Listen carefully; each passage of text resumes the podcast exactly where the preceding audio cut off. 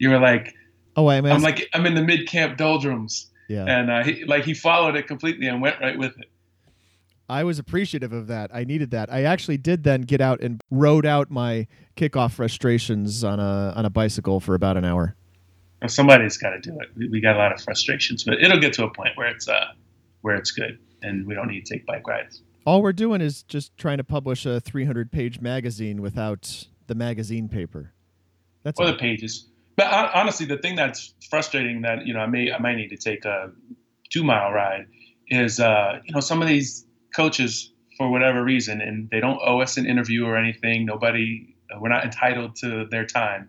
But by the same token, like you're not guarding state secret if you don't want to, if you don't, if you can't tell us your left guard candidates for your five and five team Yeah. in a pretty good conference. You know, I, I don't get it.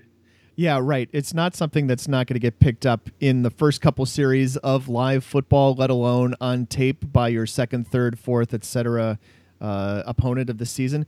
What's the big deal? I, I've I've had so many coaches, and I, I now I'm since I'm talking to 30 coaches a year, I, I've probably talked to hundreds and hundreds of coaches for these so far, and I've never had anybody uh, give me a hard time about it. People are pretty forthcoming, and I feel that they should be. What do you have to lose by getting publicity for your program in this way?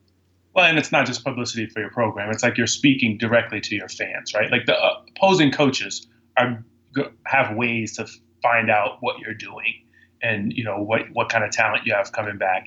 Whether it's people they know that have played against you or scrimmaged you or or whatever. Or like we said, they'll see they'll pick up more in the first quarter of game video than we'll see. You know, than we can tell them in kickoff. All we're doing really is communicating to the people who care enough about football that to to pay ten dollars for a preview. And this year they have a couple of weeks to, to really digest it and go through it. So we want that that preview to contain as much new information as possible. And most everybody's helpful, but it is just funny. We got run into a few roadblocks here and there. Football fans, it's now time for the D3Football.com Around the Nation podcast. Here are your hosts, Pat Coleman and Keith McMillan. You've tuned into the D3Football.com Around the Nation podcast. Two guys and occasional guests talking about the news in NCAA Division III football. We're the largest division of the NCAA, and we have the smallest schools. And uh, I'm Pat Coleman. I've been running D3Football.com since uh, 1999. Keith McMillan, the co-host, has been involved with it since 1999 as well. And Keith, I'm liking this Skype really well. What are you liking about the new version of Skype? I've had this new version for whenever whenever a year, two years, they made me update it before you did. So you're you're pointing out all these great features that I'm like, oh, is that is that new? that what's new is that it sounds really good to me. I hope that it uh, sounds good to our audience because that's important as we bring you our, our podcast for July 2018. We're getting uh, to the point where camps are going to open in a couple of weeks, or the way that Keith and I have been looking at this deadline over the course of the last couple of months or so. This is when kickoff drops on August 9th. Uh, and as, as I've been talking to coaches, Keith, uh, that's basically around the time camps are opening for at least for everybody who's playing in week one. That's coming right right around the same time that we're going to drop kickoff. It's going to be fantastic. Yeah, it's really a compressed beginning of the season. First games are August 30th. And so, uh, you know, if people are reporting third week of August, you basically have a couple of weeks. And uh, we'll talk to some coaches later in the podcast who, who talk about how you break up that compressed schedule because you only have a limited number of practices. You want to get your, your players some off days. And so you got to uh, put a lot in, in in a short period of time. And, and that's kind of what we're doing with kickoff as well. Uh, having a group of, of people fan out, reach all 250 coaches, ask them what they have coming back, and uh, and and tell a few stories about this coming season as well.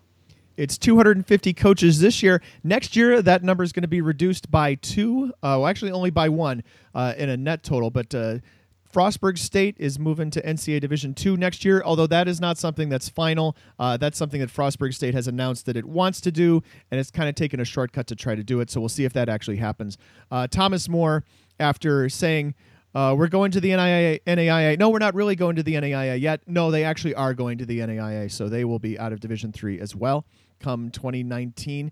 Uh, Keystone College adds football in 2019, so we'll be at 249 next year. But uh, that's uh, a couple of the the biggest pieces of news of the last month or so, Keith. Obviously, we kind of knew Thomas More was headed down this road. First of all, they had been uh, granted uh, admission into an NAIA conference. So I don't know why that uh, this was such a uh, a big surprise that this actually happened. The final announcement by Thomas More uh, last week in the final week of July.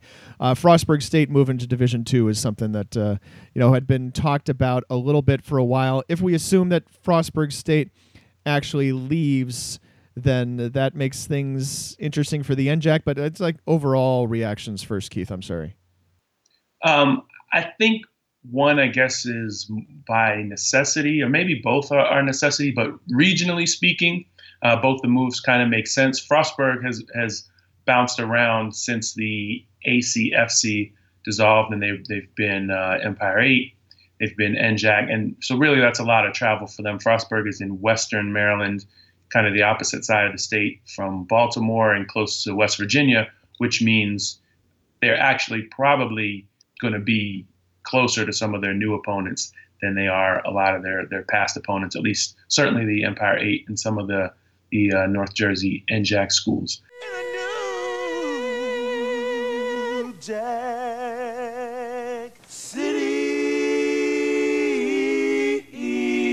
So I guess that kind of makes sense. It's kind of a shame though that Frostburg has gotten uh, dragged back and forth and, and hopped from conference to conference, and now that they're finally good again, they're leaving because because we sort of uh, enjoyed getting to know Delane Fitzgerald and, and some of the the players uh, who've been good over the past couple years. Thomas More, I think, uh, tried to make things work for as long as they could with the PAC, but Kentucky is is actually a pretty big NAIA state, and even though they're basically Thomas More is basically on the on the Ohio border uh, in Kentucky, uh, that could be a, a decent fit for them too. But another playoff quality um, football team. So for football, you know, you lose what's now two pretty good schools, and uh, that's a little bit of a shame. But uh, but as you say, Pat, you know, there's another one coming down the road. There are brand new schools uh, opening up or restarting football all the time. So uh, so we're our numbers hovering pretty close at pretty close to 250 from year to year.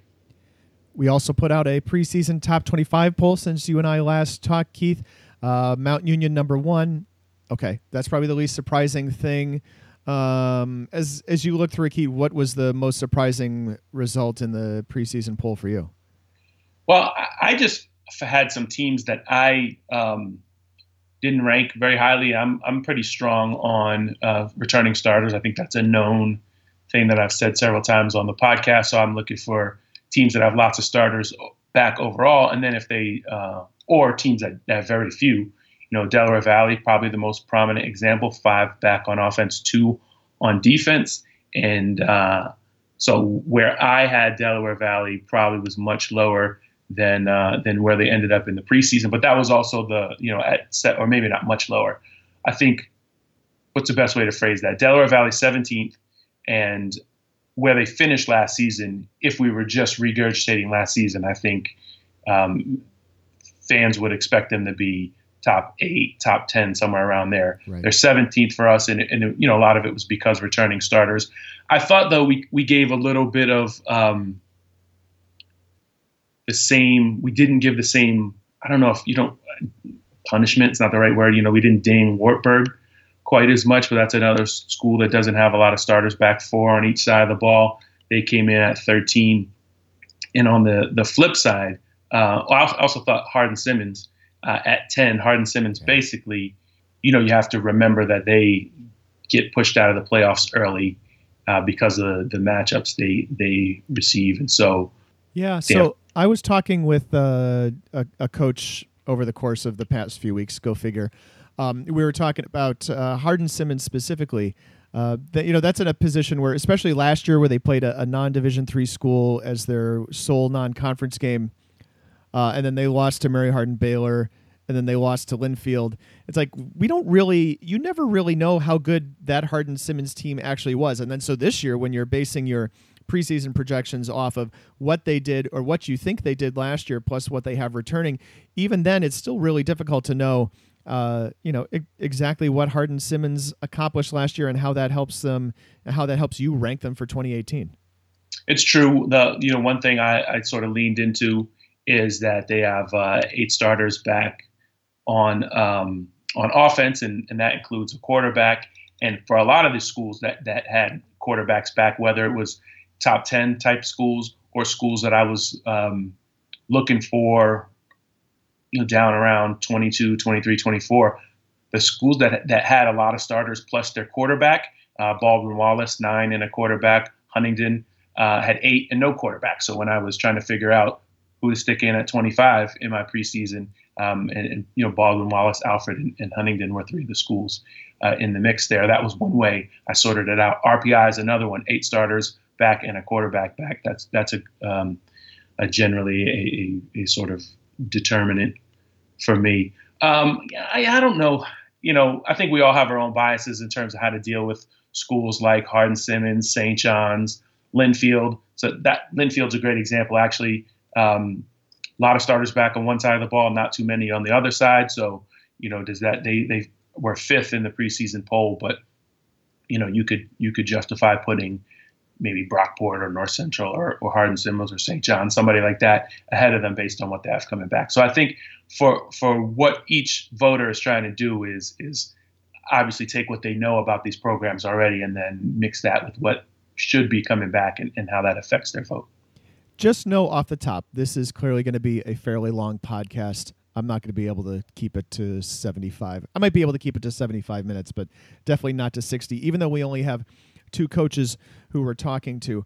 Uh, we are also going to be releasing the preseason D3Football.com All America team. That is going to come after this podcast is dropped. So you're going to have to look for that on the website. Uh, you should see that on Monday afternoon. If I'm committing to it here in the audio, that means I actually have to get it out and on the site on Monday afternoon. Uh, we continue to have coaching changes even this deep in the offseason. Keith, uh, Concordia Chicago, uh, now coached by Mike Jusick after uh, Randy Ari left uh, with just a month to go before camp. Defiance finally hired a coach. Uh, Clayton Kendrick Holmes, who is the head coach at SUNY Maritime, uh, has announced his resignation on social media. The school hasn't even announced it officially yet and hasn't announced uh, a replacement or who's going to be there when camp opens in two weeks. This is, uh, it seems like that's a, a lot more movement this year, maybe, than usual this late in the season. The tough thing really is to have that late movement. And, and certainly uh, there are situations where it's um, not anticipated and you have to scramble you know, Wesley is one that comes to mind when you're hiring that late. But if you if it if it can at all be avoided, you know, you want to make those moves back in December, sometime in the in the late winter, early spring, so the the coach can you know not just put in the spring ball you know schemes and whatnot, but to just get the get the feet wet, be around campus, um, do all the glad handing and getting to know people, get all that out of the way, so that when you're in camp, you're just focused on camp. And I think anyone that's hiring at this point is scrambling. And so it's going to be tough for all three uh, of those schools that you mentioned, Pat. For Defiance, the person who they're hiring is uh, Manny Matsakis. Uh, he's a guy who was uh, the offensive coordinator at Widener over the course of the past three seasons. Uh, previously worked in the CFL and at Texas Tech. Uh, that's a, an instance where you're bringing in somebody from the outside to take over at the that at that late date at that last minute. Uh, Concordia Chicago promoted from within. We have no idea what SUNY Maritime is going to do literally at this point, and I suspect we still won't by the time this podcast drops, which should be less than 48 hours after you and I are doing this recording, Keith. It's just uh, those are the ones that are that are really uh, that really make things different and strange. Not only do you not have, as you already talked about, uh, the opportunity to do your stuff in spring ball? You don't get to recruit anybody. Um, you uh, you may well be spending the entire season with your family back in another part of the uh, a part of the country, uh, and you have to learn nine new, ten new opponents at the drop of a hat, et cetera, et cetera. It's just a, a crazy situation I couldn't imagine myself in. It is, but I guess one thing it does speak to in the cases where for example, with, with Clayton Kendrick Holmes, who'd been at SUNY Maritime for a while, whatever happens this season sort of speaks to how well the program was built. Because if the coach gets to whatever level um, he wants to get to, then he has the program can sort of operate. I don't say independent of the coach because it certainly matters who's coaching, but it's bigger than one person. And so we'll see, especially if you're coming in at a late date and taking over. You know, you you get um, you get what was left before you in a, in a lot of ways. And sometimes uh, the program's on solid footing, and sometimes it isn't. On this podcast, we'll have uh, interviews with Joe Austin. He's the head coach at Southwestern University in Georgetown, Texas.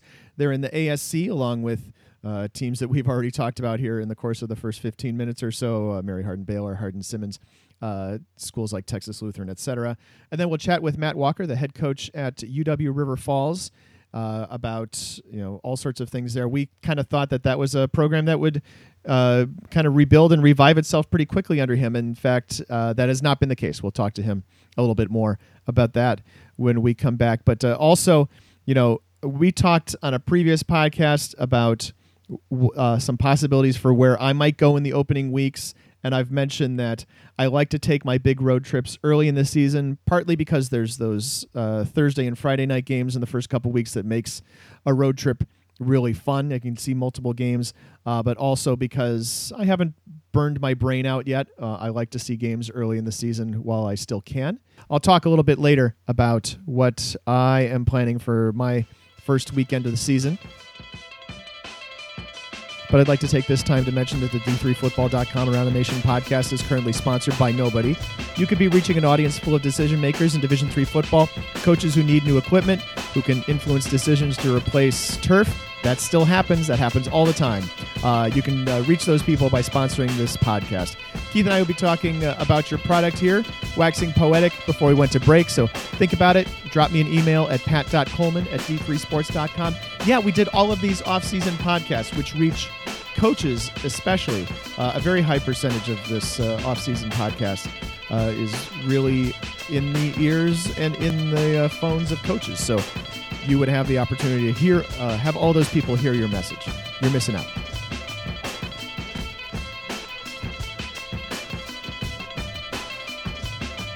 Now on the D3Football.com Around the Nation podcast, we're joined by Joe Austin, the head coach at Southwestern University in Georgetown, Texas. Uh, coach, thanks for taking the time and thanks for joining us. Uh, very happy to do it. Thanks for the opportunity. You bet. Before we get into talking about Southwestern, I have a question that I really want to ask a football coach this time of year. Um, I'm in the middle of uh, doing 29 coach interviews for kickoff. I've talked to about 24 coaches or so. I'm really feeling like I'm hitting those mid camp doldrums, and I just want to go out and hit somebody else. What do you? What advice do you have for me? What can I do right now? you, you got to push through it. It's the same thing you tell the players: is mid camp doldrums hit everybody, and you know, I guess my best coaching advice, the same I give the players, is you got to push through it, Patrick. You just got to bear down and, and keep going. The one thing you can do is maybe try to change your routine. You know, switch up how you do practices or switch up how you do the interviews. Yeah. Try to keep it a little bit fresh, but there's not a whole lot you can do. Yeah, I'm not someone who's going to go out and lift, but I'm pretty sure that uh, we've got good weather for this right now. After uh, we get off of this uh, interview, I am going to go out and like either run or go spend an hour on the bike or something like that, just to get away from go. the get away from the computer, get away from my notes.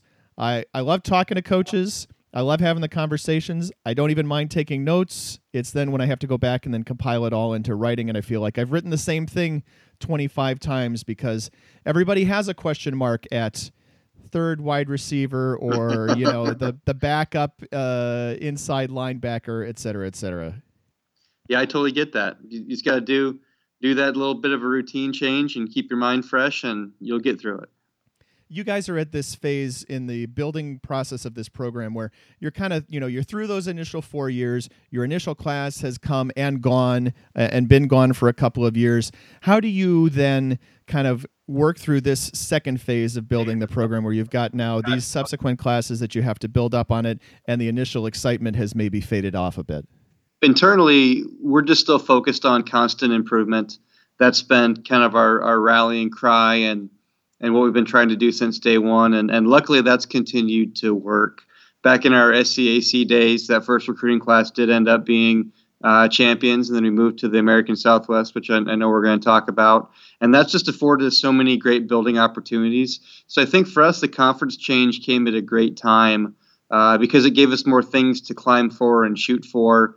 Uh, and so we can, you know, if you get to the top of one hill, you need to find a bigger hill. And I think that's just what we did even if you don't uh, try to think about where the ASC and the SCAC kind of stand, or the, the former SCAC stand in the uh, pecking order or the echelon of Division three conferences, the fact remains that the ASC is, if nothing else, a bigger hill. Right? It's a larger conference. You had a basically a full slate of games and just one non-conference game to schedule and all that. But it really seemed like other than the fact that you had you know three really tough games on your schedule, it didn't seem like you guys necessarily missed a beat.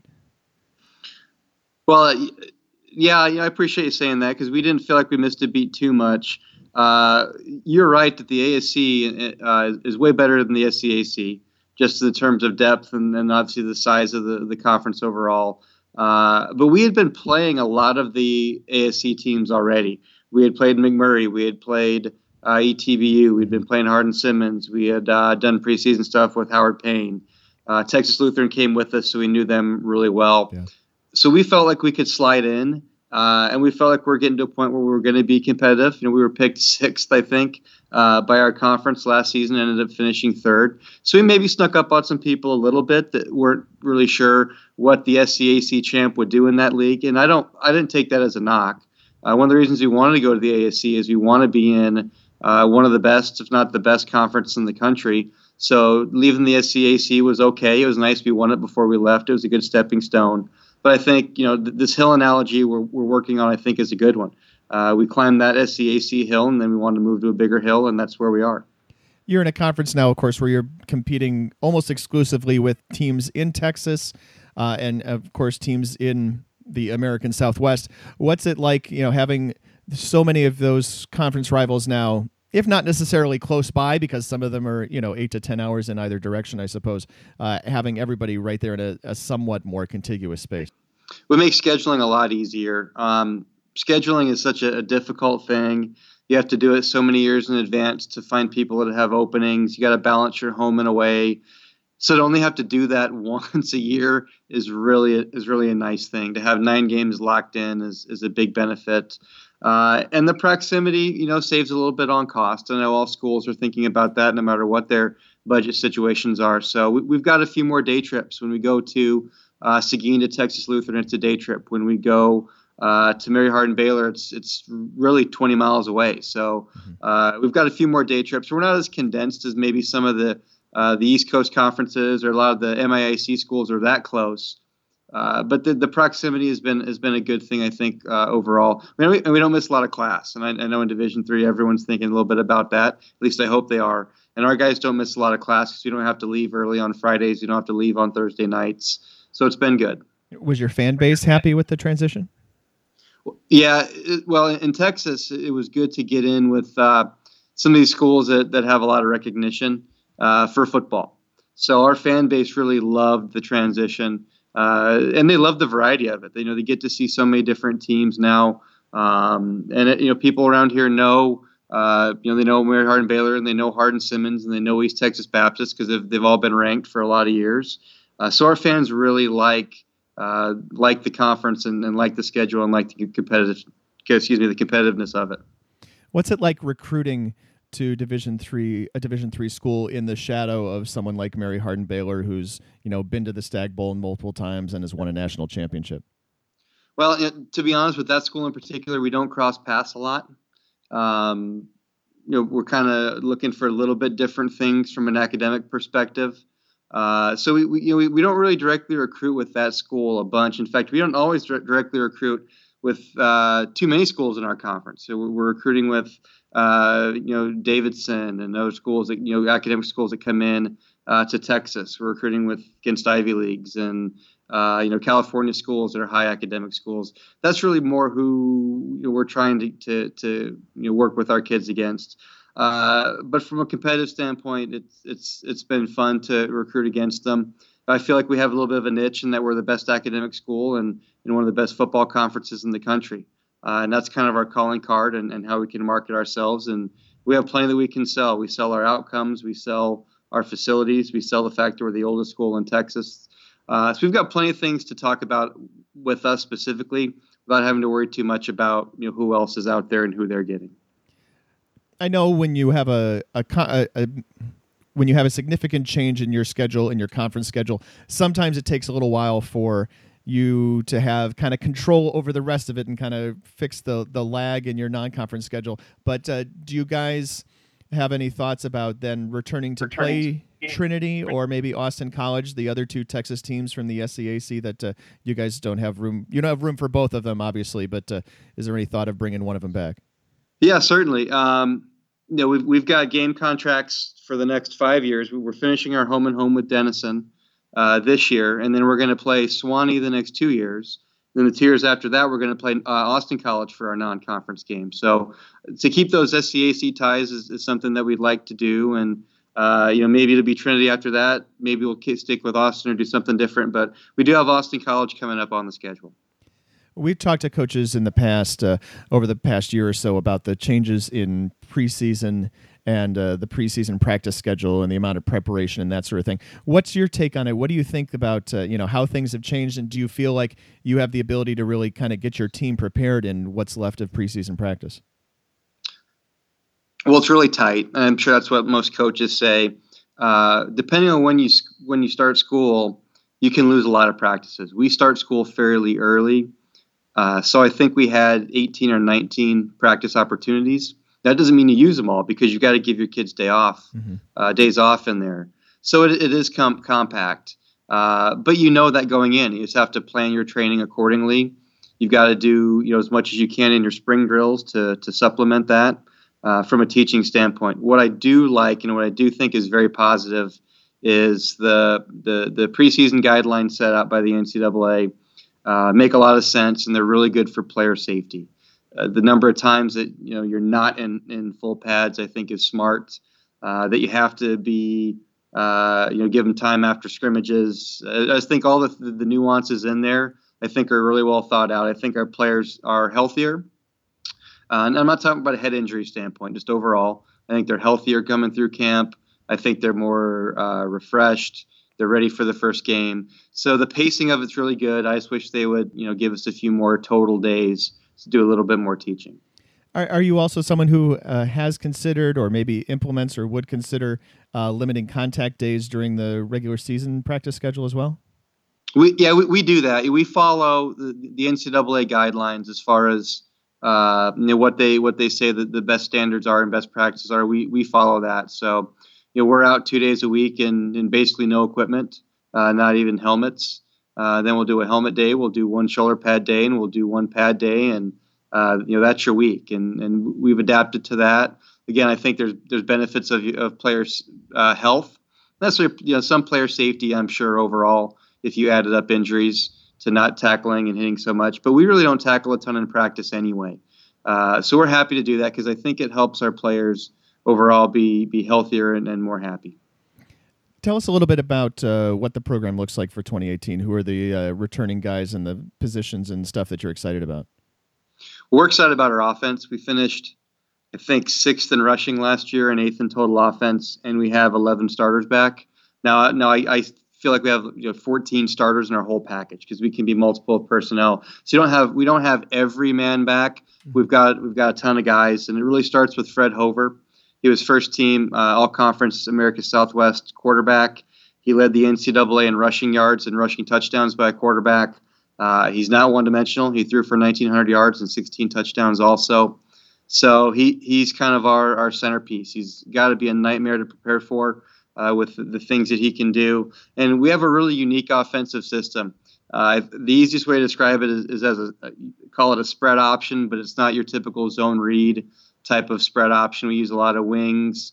Uh, we'll have a lot of formations that look like Army, Navy, Air Force, New Mexico, uh, but they're all shotgun based. So it's it's fairly unique uh, in how we do things. We're not necessarily a veer team. We run a lot of power, but we're looking forward to, to what our offense can do. Uh, TJ Vela is our right tackle. He was second team all conference last year as a sophomore. Uh, we think he's going to be very good. James Smatt is a senior uh, guard who was second team all conference last year. And then our tight end, AJ Daniels, was also second team all conference. So those are kind of the pieces that uh, we'll really build around. Does it mean anything uh, special for you guys having the Stag Bowl come to uh, Shenandoah, just 175 miles away? Or does the fact that it's more, I guess, tightly aligned with Mary Hardin Baylor and they're the ones that have been to the Stag Bowl multiple times, does that mean that it doesn't have as much meaning for you guys? Well, Texans are very proud about their football, so we're happy to have it in the state number one. I think all Texas kids are excited they don't have to go play a cold game if they make it that far. Yeah. Uh, so there, there's some reasons it's important. But in our conference, you know, if, if you win our conference, you're a contender to go that deep in the playoffs. So we haven't been there ourselves yet. We're still building. Obviously, we've got a lot of uh, of, of, of climbing to do up that ladder. But you can start your season every year, every team in our league, knowing if you can if you can be the best team in this conference, then you are probably going to be good enough to go deep in the playoffs and have a chance to to stay in your home state. And how great would it be for a team from our conference to have all their family and friends and parents and folks in their campus uh, at that game? So. Uh, whenever the, when the playoffs start, whether it's us or somebody else, I'm certainly rooting for the ASC to be in that in that championship game. Keith, to backtrack all the way to the beginning of this conversation, I really am some in this mid camp doldrums on kickoff. I am so ready to move on to something else instead of going through this list of uh, 29 coaches and kind of badgering the last six to even uh, set up an interview time with me. I am ready to move on. Oh, I'm like in the opposite spot. I'm like, bring on the copy. Like, we need more of it in. I always get to this place with it where I feel like, uh, did we bit off more than we can chew, or why do we even do this? You know, so people are giving us a hard time. And then so at some point along the way, enough of the stuff comes in and it reads really well and it all comes together at the end. I'm I'm at that place where I'm like, is this even all going to come together? To, you know, ever at this point? See, I'm not in a much different place than you are. For me, it's like you want the copy. I want to be able to provide the copy so that I can move on to the rest of the things that have to get done on kickoff. Be done with it, yeah. Yeah, exactly.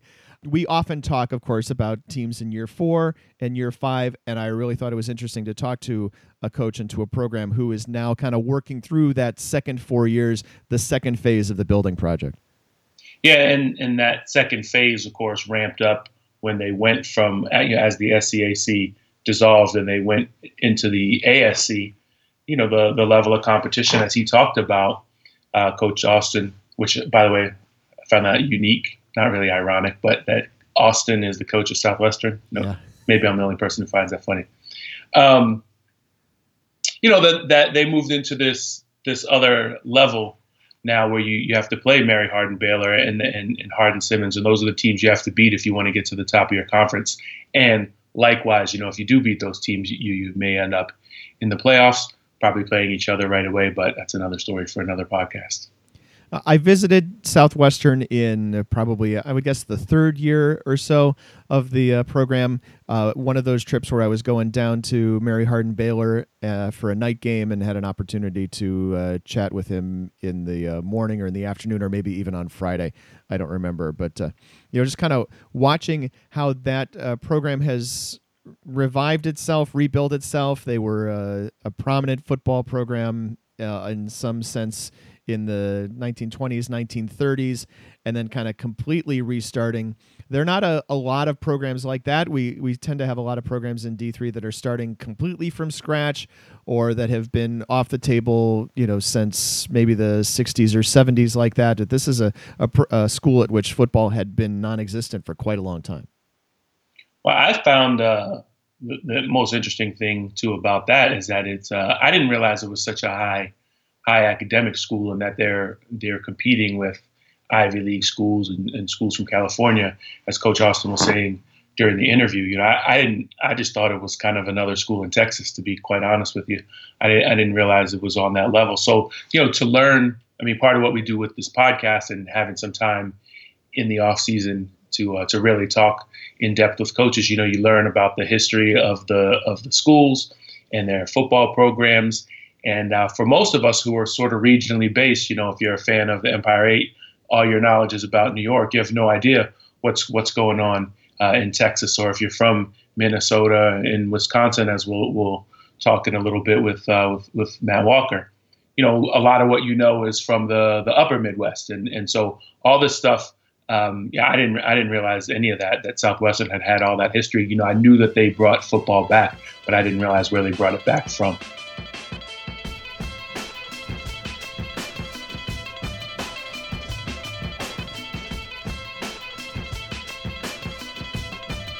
Now on the D3Football.com Around the Nation podcast, we're joined by Matt Walker, the head football coach at UW River Falls, coach who uh, played at DePauw, coached football and baseball at DePauw, and uh, is now here uh, in the midst of a seemingly a little bit longer rebuilding project for UW River Falls. But uh, without more introduction, I should just let you say hello.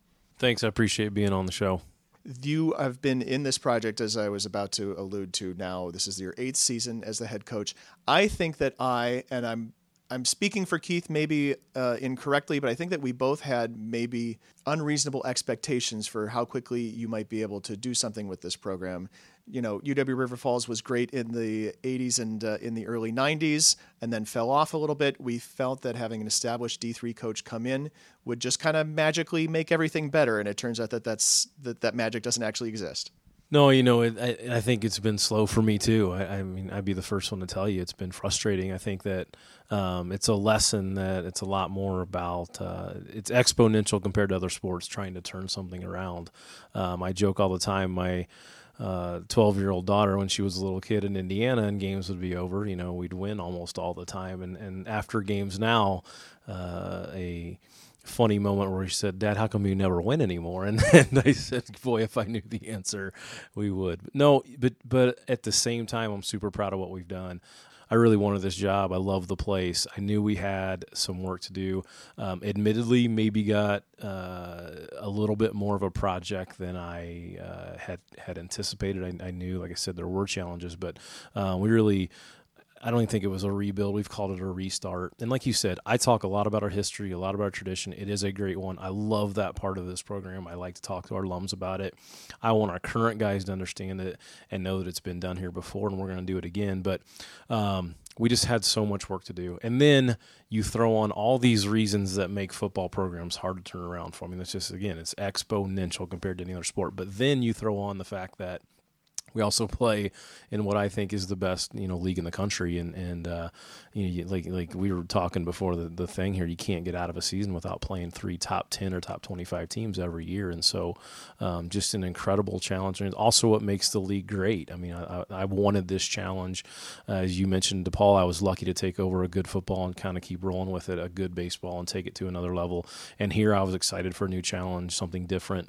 Um, there's been times where we've been like pounding our head against the wall, but uh, the future's bright. It's the most exciting time I think we've ever had since I've been here. This is the best team on paper we've ever had coming back. And I'll admit that last year we screwed it up. I, I, take full blame. It was all aligned for last year to be the year. Best team we'd had, um, two senior quarterbacks, depth up front, best defense I've had, um, some success coming off a, a, fourth place finish the year before, and kind of separating that next tier of the league. And, and everything was aligned to have the year. And um, nobody wants your excuses of why, but it just didn't happen. And, and I'll take full blame. So, um, but again, we, we return what we think is a better team on paper now. And, um, recruiting's as good as it's ever been. So there's so much excitement right now around the program. Keith and I are definitely on the record over the course of the last couple years as uh, ranking the WIAC as the number one conference. So no argument from us. I think we've also felt that you know basically everybody in the conference belongs in the top 100 in Division Three, which puts them, everybody comfortably in the top half. Is there when when you guys were in the beginning of that rebuilding mode? Is there any pride or anything that you can take from being, hey, you know, we're you know we're at the bottom of this conference, but we would beat almost anybody in Conference X and probably be you know middle of the pack or contenders in most conferences. I think so. I mean, I, I think uh, this is half joking, half serious. When you're not in this league, and I can speak from experience, you really don't like the league. You know, you, you, you kind of uh, stick your nose up at it and, and, don't quite understand it, and you think they have all this great. Now, you, when you're in the league, you fully understand uh, that there are challenges, just like there are at other places. Every place has their challenges, um, but there are there is some pride there. I think that you know, I'm not afraid to talk about the landscape of our league. I mean, I think that what Oshkosh and Whitewater and Platteville have done at the top of the league has been amazing. And, and really, since I've been here, those three have been perennial top 25, top 10 even teams. The rest of us, since I've been here, have been trying to figure life out and see who, who's gonna who's gonna challenge those guys. We clearly started at the bottom of it. So again, a year ago to kind of become the next one to come chase these guys down, that was a big deal for us. And even though the record's not sexy, and like you said, the the turnaround on paper with the, the, the measurable things people look at hasn't been great. There's been some big strides. You know, we were talking earlier. You know, we're for three and a half quarters we lead against Oshkosh last year, who I think is the most talented team in the nation last year a year ago. Whitewater's ranked number two. We take them to overtime, really led the whole game. So, um, but nobody wants to, that's loser talk. Nobody wants to hear those things. But no, there is pride in in and I tell our recruits, I tell our kids, I tell everybody on the outside, if you're climbing your way up the ladder of our league, you're climbing your way up to being a national contender for the title. So, yeah, a lot of pride in the league measuring yourself against the contenders in the league, which obviously you get to see every year and multiple times on film, and having been in a couple of those games, like you mentioned, where you're very close down to the wire with them, what separates you guys from being able to be at that uh, upper echelon? Oh, I think that our margin of error isn't isn't what it might be for the top teams. I think that's what you've seen with the separation of the top of the league from the rest of us is is that um, everybody's 22 guys are really good and, and could, you know, again, I, I cautiously say it, but compete with anybody in the country, I think, and on any given day. But, um, you know, you start to get guys 23 through 100, you know, is the depth with big guys as good? Do we have another star quarterback? Do you, do you have that depth that maybe some of the top teams have? Um, you know, maybe not at that point. I think we do now. I think that's why I feel as good as we have about our, our incoming season. Um, I also think that it's that that kind of untangible, um, unspeakable thing that no one can figure out that that it factor of taking the next step. You know, that everyone likes to talk about, and every coach has no answer for. But you just we haven't taken that step. We we haven't learned you know that that learn how to win thing. It just some of the and again I that's really on me, and and I'll take full blame for it. I just we haven't had that. Um, that about us. We found ways to lose those games instead of win them, and and uh, at the same time, we've won some big games. And uh, I know we're talented enough. I know we have great leadership. I know our, our kids have been so. Com- I mean, I, I'd say all the time, from coaching, assistant coaches to players to alumni to friends of the program, the amount of commitment and dedication from everybody has been incredible. The we've been through dark times. I mean, an 0 10 year, my second season. Um, you know, just the the football hell I call it at times, and times where I've even questioned myself on, you know, is this right? And and every day though reassured that this is where I'm supposed to be. This is supposed to happen, and all this commitment and dedication from all these people that are still on board, that are fully committed. Um, these guys work so hard for us. Assistant coaches that have left for better situations and come back because they, they believe in what we're doing here. Um, there's a powerful thing going on here that I really hard to put into words and hard to see, but there there is something going on here right now. I've been in all of the gyms. I've been in all of the football stadiums in the WIAC, and for a long time, you guys were basically at the bottom of the rung in, in both categories. Now that's something that's changed. Obviously, brand new, uh, sparkling new arena with great athletic facilities wrapped all around it. Uh, the stadium has undergone some renovation. Uh, tell us a little bit about uh, what that does and what kind of excitement it brings. Well, it's clearly uh, changed our lives. I say the whole athletic department, football, uh, obviously as well. And I, I, think that I like to tell people the facility things become too important, but it is what it is. It's an arms race, and and so um, I I've told everybody I think we've had a great story to tell even before the facility was done. It's a great school and great people and this great tradition and this great league and all these great kids and coaches what I tell people is it, it's given us a chance to tell that story to more people. It's just attracted more people to come. I think the other thing that's obvious in our little world up here is we fight the Division Two League, the Northern Sun League, for so many of the top players, and and I recruit as much against Division Two schools as I do other Division Three schools, and so this this fight is not only with Division Three, but I, I've needed to. This now puts me in the fight with the Division Two guys, and, and and it's really helped us in recruiting people from the outside look at Wisconsin and say UW Madison, and then nobody in between them and the Division three schools. Um, but what you're saying is, I think what we've been telling people all along is that the D2 schools, which are primarily over the border in Minnesota and then further west, are really taking a lot of kids out of this area. I think that, that what you're going to find is we're having to work as hard as we've ever worked to continue to be the best league in the country. I, I tell people we were the first ones affected. The Northern Sun started creeping over into western Wisconsin, and we started battling them. Even before I got here, it was happening a little bit. And then Stout and Eau Claire had to fight them. And now, with the way recruiting's changed and the technology, and, and really everybody's a, a, click away, and it's, it's shrunk the, the country here. Um, if if a kid's in the corner of Milwaukee or he's right across the water from Minnesota, if he's a Division two caliber kid, they're going to fight him just like we are. Everybody um, is is now in our league is fighting this. It's really helped us. The fact that the Division two league is now spread all across the state of Wisconsin, not just in our area, it's helped us because the league now is fighting the same fights that we've been fighting for a longer time before Whitewater became the the national power that it has been, uh, UW La Crosse had its run, um, but it seemed that maybe there was a little bit more balance at the top, and a lot of the schools beat up on each other, and then maybe that led to them not performing so well in the playoffs over the course of the late 90s and early part of this century. You know, lately, of course, it seems like a lot of the talent then focused on Whitewater. It is that something that you notice too? Is it did it seem like maybe kids who in this area might have stayed at River Falls or maybe gone down to La Crosse or Platteville, now all of a sudden everybody wants to go to the place that's winning? Oh, I don't know for sure. Um, I think that uh, it's still a little bit regional with our league. I think that uh, you have to win your backyard. You got to win the 30 mile or 60 mile radius of your backyard. I think that. Uh, I think that, that with our location, I probably don't come up against Whitewater and Oshkosh in recruiting as much as maybe Platteville and some of the others in the Central League. Again, I, I probably face the, the St. Thomas, St. John's, and Division two world more than I do uh, the eastern side of our league. No, I was going to say your 60 mile radius definitely includes St. Thomas and includes a couple of other WIAC schools as well.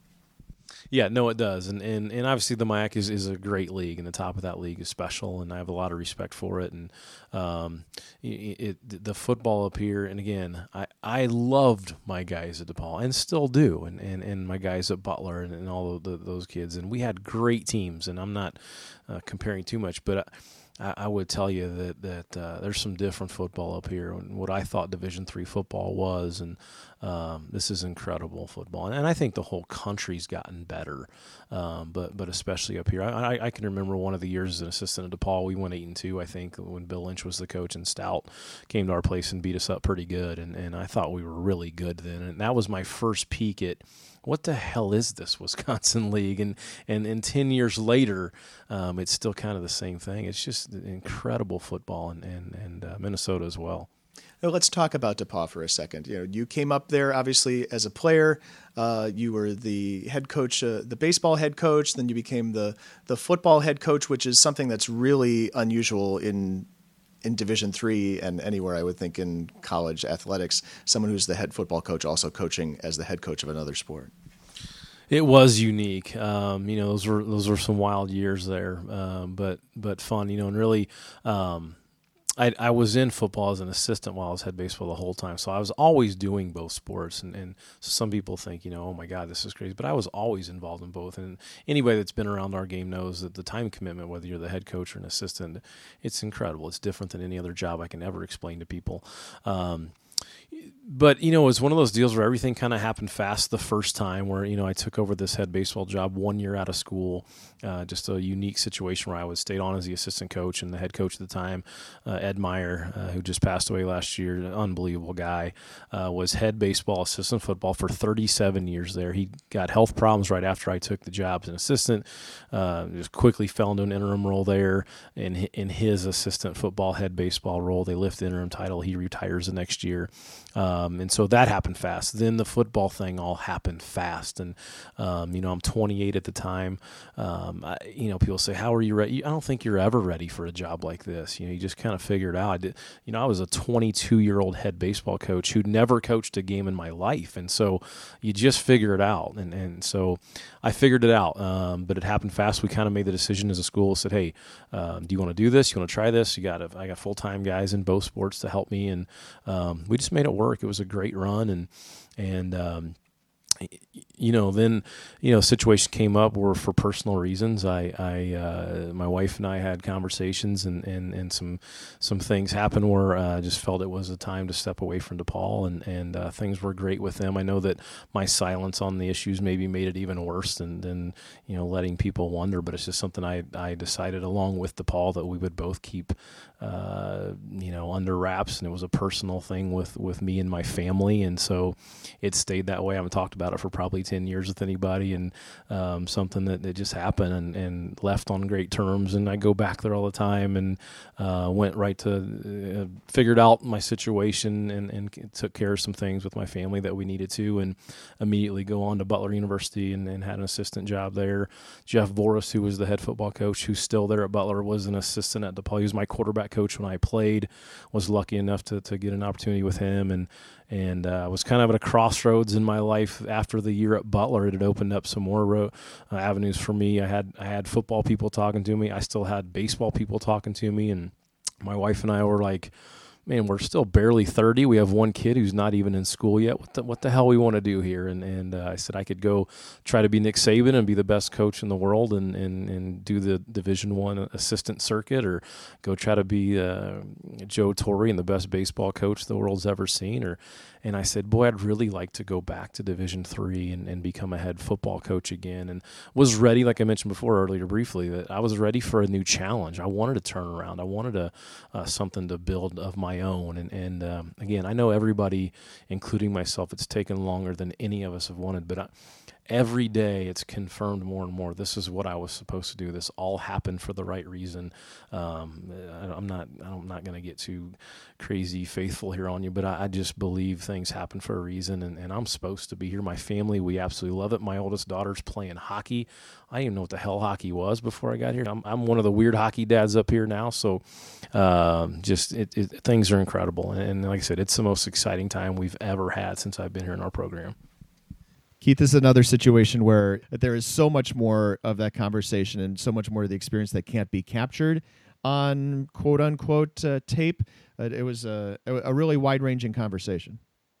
Yeah. Do you even remember which parts were on tape and, and which parts aren't? It, I have uh, to I have to go back and listen to it before we do these things just to make sure. And also, um, yeah, exactly. Some there's some off the record stuff there's some stuff that's you know what oh we went through this right? This is your thing especially uh, for background not for attribution. This is all the sure. stuff that's uh, all the stuff that's on the record. Yeah and and you know that happens. You, you some things come up in the course of conversation that uh that you know you hope you don't say the wrong thing uh, when we're recording. But yeah i, I got a, a lot of similar takeaways from uh, from coach walker as i did from coach austin in the sense that um, they're both building programs in a conference with national championship contenders. And so, you know, the theme of this podcast, if we wanted to make this one a theme, each week in our program, of course, we choose a theme, bring you different kinds of stories on that theme. Is, is sort of how do how do those lower to middle programs, or even when you get to the upper part of the middle, how do you make that jump to competing in, in the top of your conference? And what they were both saying is once you can compete at the top of your your conference, you can compete nationally because the the American Southwest and and the WIAC are some of the top conferences in the country. And and the other real huge takeaway I get from from both of the interviews is that um, you know when you we have this off season interview, this chance to to listen to the coaches speak in depth, and this is really the the face of each program. It's kind of what these guys sound like out on the recruiting trail, and so you can formulate in your mind uh, what that pitch for for River Falls or what that pitch for Southwestern sounds like to a 18 year old who's uh, getting ready to pick his college, or I guess they might be 17 or 16 when they're when they're picking. But you know, I doubt we have many listeners who aren't already affiliated with one D3 program or another. But it would it's interesting to put yourself in the mindset of a parent or a um, or a kid who's hearing Joe Austin or Matt Walker for the first time because their their charisma, their enthusiasm for the program. Uh, in, in, Coach Walker's case, his honesty about how long it's taken uh, to, to, rebuild. You know, I was kind of surprised he, he bit on some of those questions, but it also reveals uh, his honesty and openness. Uh, you know, you get a sense by listening to these interviews uh, what that sounds like out on the recruiting trail and how it convinces parents. And so, you know, that's sometimes we can tell that a program, or I shouldn't say we can tell because sometimes it doesn't pan out, but sometimes we have a pretty good sense from listening to a coach speak that that program's gonna gonna be pretty good pretty soon. And River Falls definitely has the opportunity to do that. They were a a, a, a playoff contender. Now this is uh, more than 20 years ago. Uh, a high school classmate of mine played quarterback for them, Adam Cowles, and was in the uh, Division three record book for a long time for most rushing yards for a quarterback. But you know that was a different era in Division three where you know facilities. It didn't matter if you didn't have great facilities. And you know, in a sense, I think it does now. We we talk about the the arms race. Uh, once upon a time, it was weight rooms, and then it maybe was oh locker rooms, and then there's one more oh video board in the stadium, and just kind of general stadium upgrades and all that. And River Falls is kind of getting itself uh, up off the mat in terms of of facilities, kind of across athletics. But that is, uh, you know, you you just can't really, in my opinion, anyway you can't really compete on a big time level with the kids that are coming out of high school these days if you can't show them something that is comparable to the other places that they're looking at. And I think that you hit it right on right on the nose. You know, Coach Walker said this this is taken on too great importance, but you know, for better or worse, this, is how important it is. And just imagine yourself again as a parent, as a 17 uh, year old who's got you know, you may already be disappointed that you're even looking at Division three schools because you had dreams of being a scholarship player, but you come to accept, hey, I still want to play in college, um, and I have all these places that are interested in me, and then you go to Whitewater, it's got national champions all all over the the wall, and you know, a big Perkins Stadium, and you go to, you know, whether it's Stevens Point or where, wherever, you know, he got into that where some of the competition is coming from, and it's not necessarily always uh, always WIAC rivals, right? It can be D2 uh, schools in Minnesota. It could be St. John's and St. Thomas. But you go to those amazing sort of temples of D3 football, right? And then you, you can't, you just can't, you can say to the parents whatever you want. You can have a great pitch. You can um, say, hey, we're, we're building something here. You know, you have a chance to play right away. Whatever all the great recruiting pitches are, our style of play is fun. You know, you'll you'll be able to fit right in. But if you come out there and you and you, you've been to St. Thomas and Whitewater as part of your visits, just throwing those two out there, and then you go to some place that's kind of run down, I think it's just going to uh, undermines everything you're saying about building. You know, it, the having those facilities shows that your administration, your school is committed to building the program, and you can almost ignore the previous year's record and focus on the future because you can envision it. I told Coach Walker before we even sat down or before we turned on the tape that we were going to have to talk about DePauw, and uh, you and I have to talk about it as well. You know, this was a, a situation which was so mysterious and so hush hush uh, that was it was just handled really strangely, and um, you know, I, I, guess it was nice to hear him speak about it, even if it was not particularly um, specific. Let's put it that way. Yeah, I mean, I, think you can um, read between the lines a little bit, but it's from from being on the outside. You know, you just kind of you you don't know exactly what happened. You wonder what the what the school was doing uh, at the time. And remember, this is a, a, school that had at some point become good for seven, eight wins a season, um, and it crossed. It switched. Remember from the SCAC to uh, to the North Coast. So it was really a really by the time they left the SCAC, they were eight and two, eight and two, seven and three, nine and two their last four years. Um, we're thinking this is like a, a, nationally significant program, and then they went through all the ups and downs and uh, hit as low as two and eight in uh, in 2012. So to see them back and competing in the North Coast, it, it, it's it just makes the because they have the huge rivalry with with Wabash. It makes that better. You know, Wittenberg's always a contender, and now even schools like Denison are, are, competing. And so it just makes that a better conference because for so long it was, um, you know, Wabash and Wittenberg, and whoever wins that game is pretty much in the in the postseason. Um, and now you have you have sort of a wide open uh, conference and some teams to get excited about. So I, it was interesting to hear him, um, you know, reveal that he that that it was it was personal for him and that he uh, you know still keeps in touch and is on good terms and all that because uh, and it's also cool of course to see that uh, you know that, that Bill Lynch is back there um, and, and, got that program back on its uh, where where people think it should be. Now's the time on Sprockets where we dance.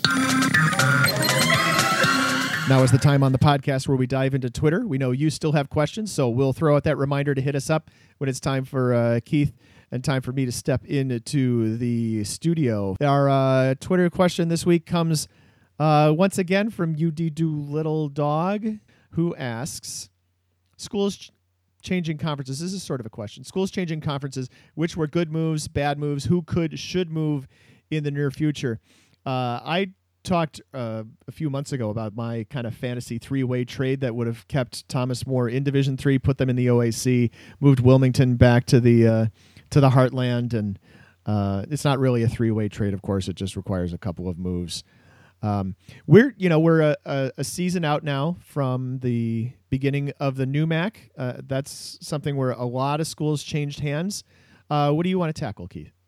Well, I think the first way to do this is to just list for people out there um, because okay. I know if I have to keep it on a spreadsheet, our listeners certainly don't remember who goes where, when. Uh, that, that's one of the first things you know, I know it's a new season when we start building that spreadsheet for kickoff.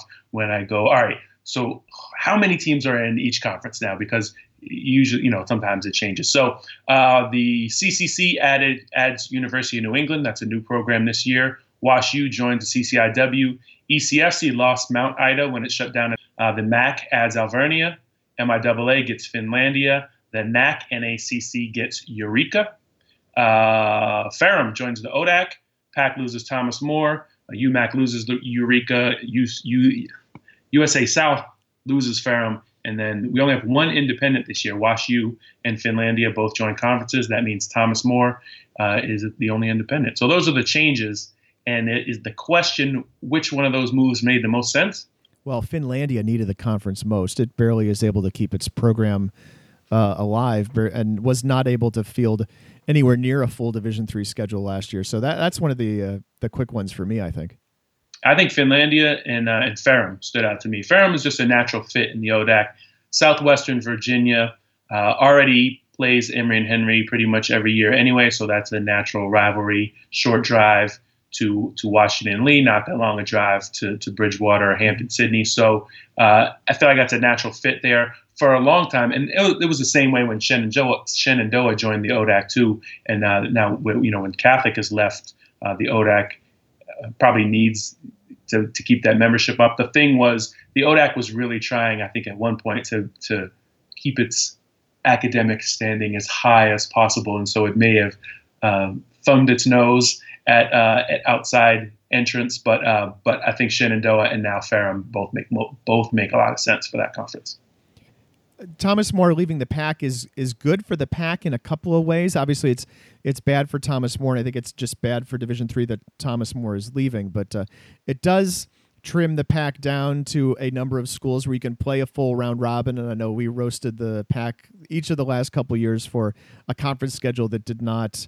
Uh, you know, place two of the top teams against each other.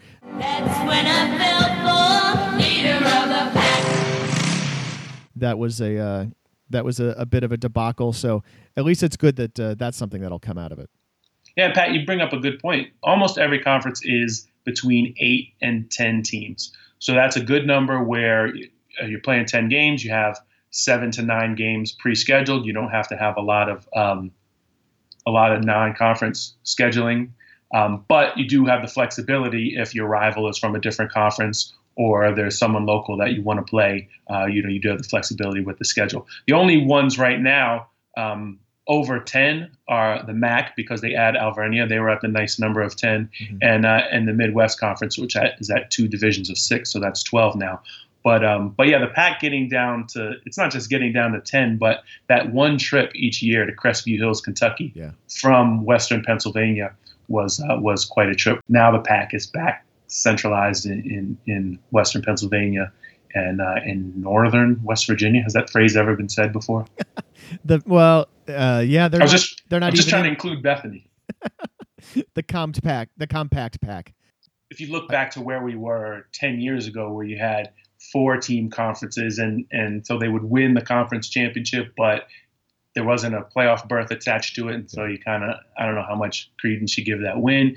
Uh, there were schools like Wesley, which had to just randomly take games across the country. They play Menlo and Huntingdon and DePauw and North Central. They play whoever would play them. Um, once you have conference um, alignment for almost every school in D3, it's really it's really better for each school because of the scheduling because um, players are playing for postseason awards and recognition, and you just build natural rivalries. So all those things really really help.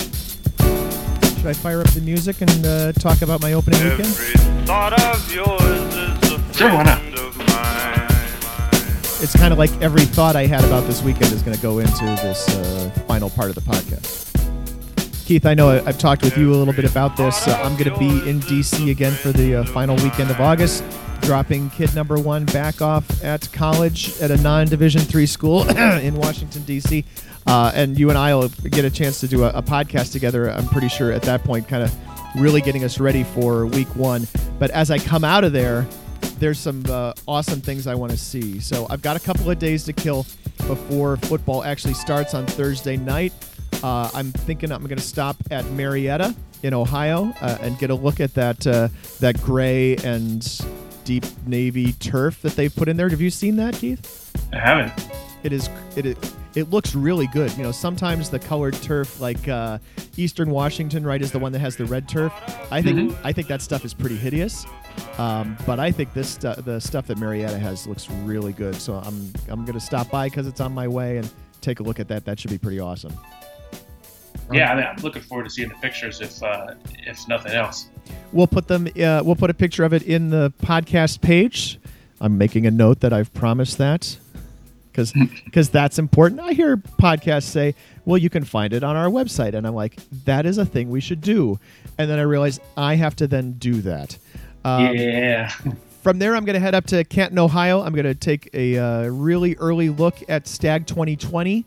Uh, I've been doing this with uh, our other websites in the off season. Uh, I stopped at uh, Cedar Rapids, Iowa, where the baseball championships are going to be for the next four years.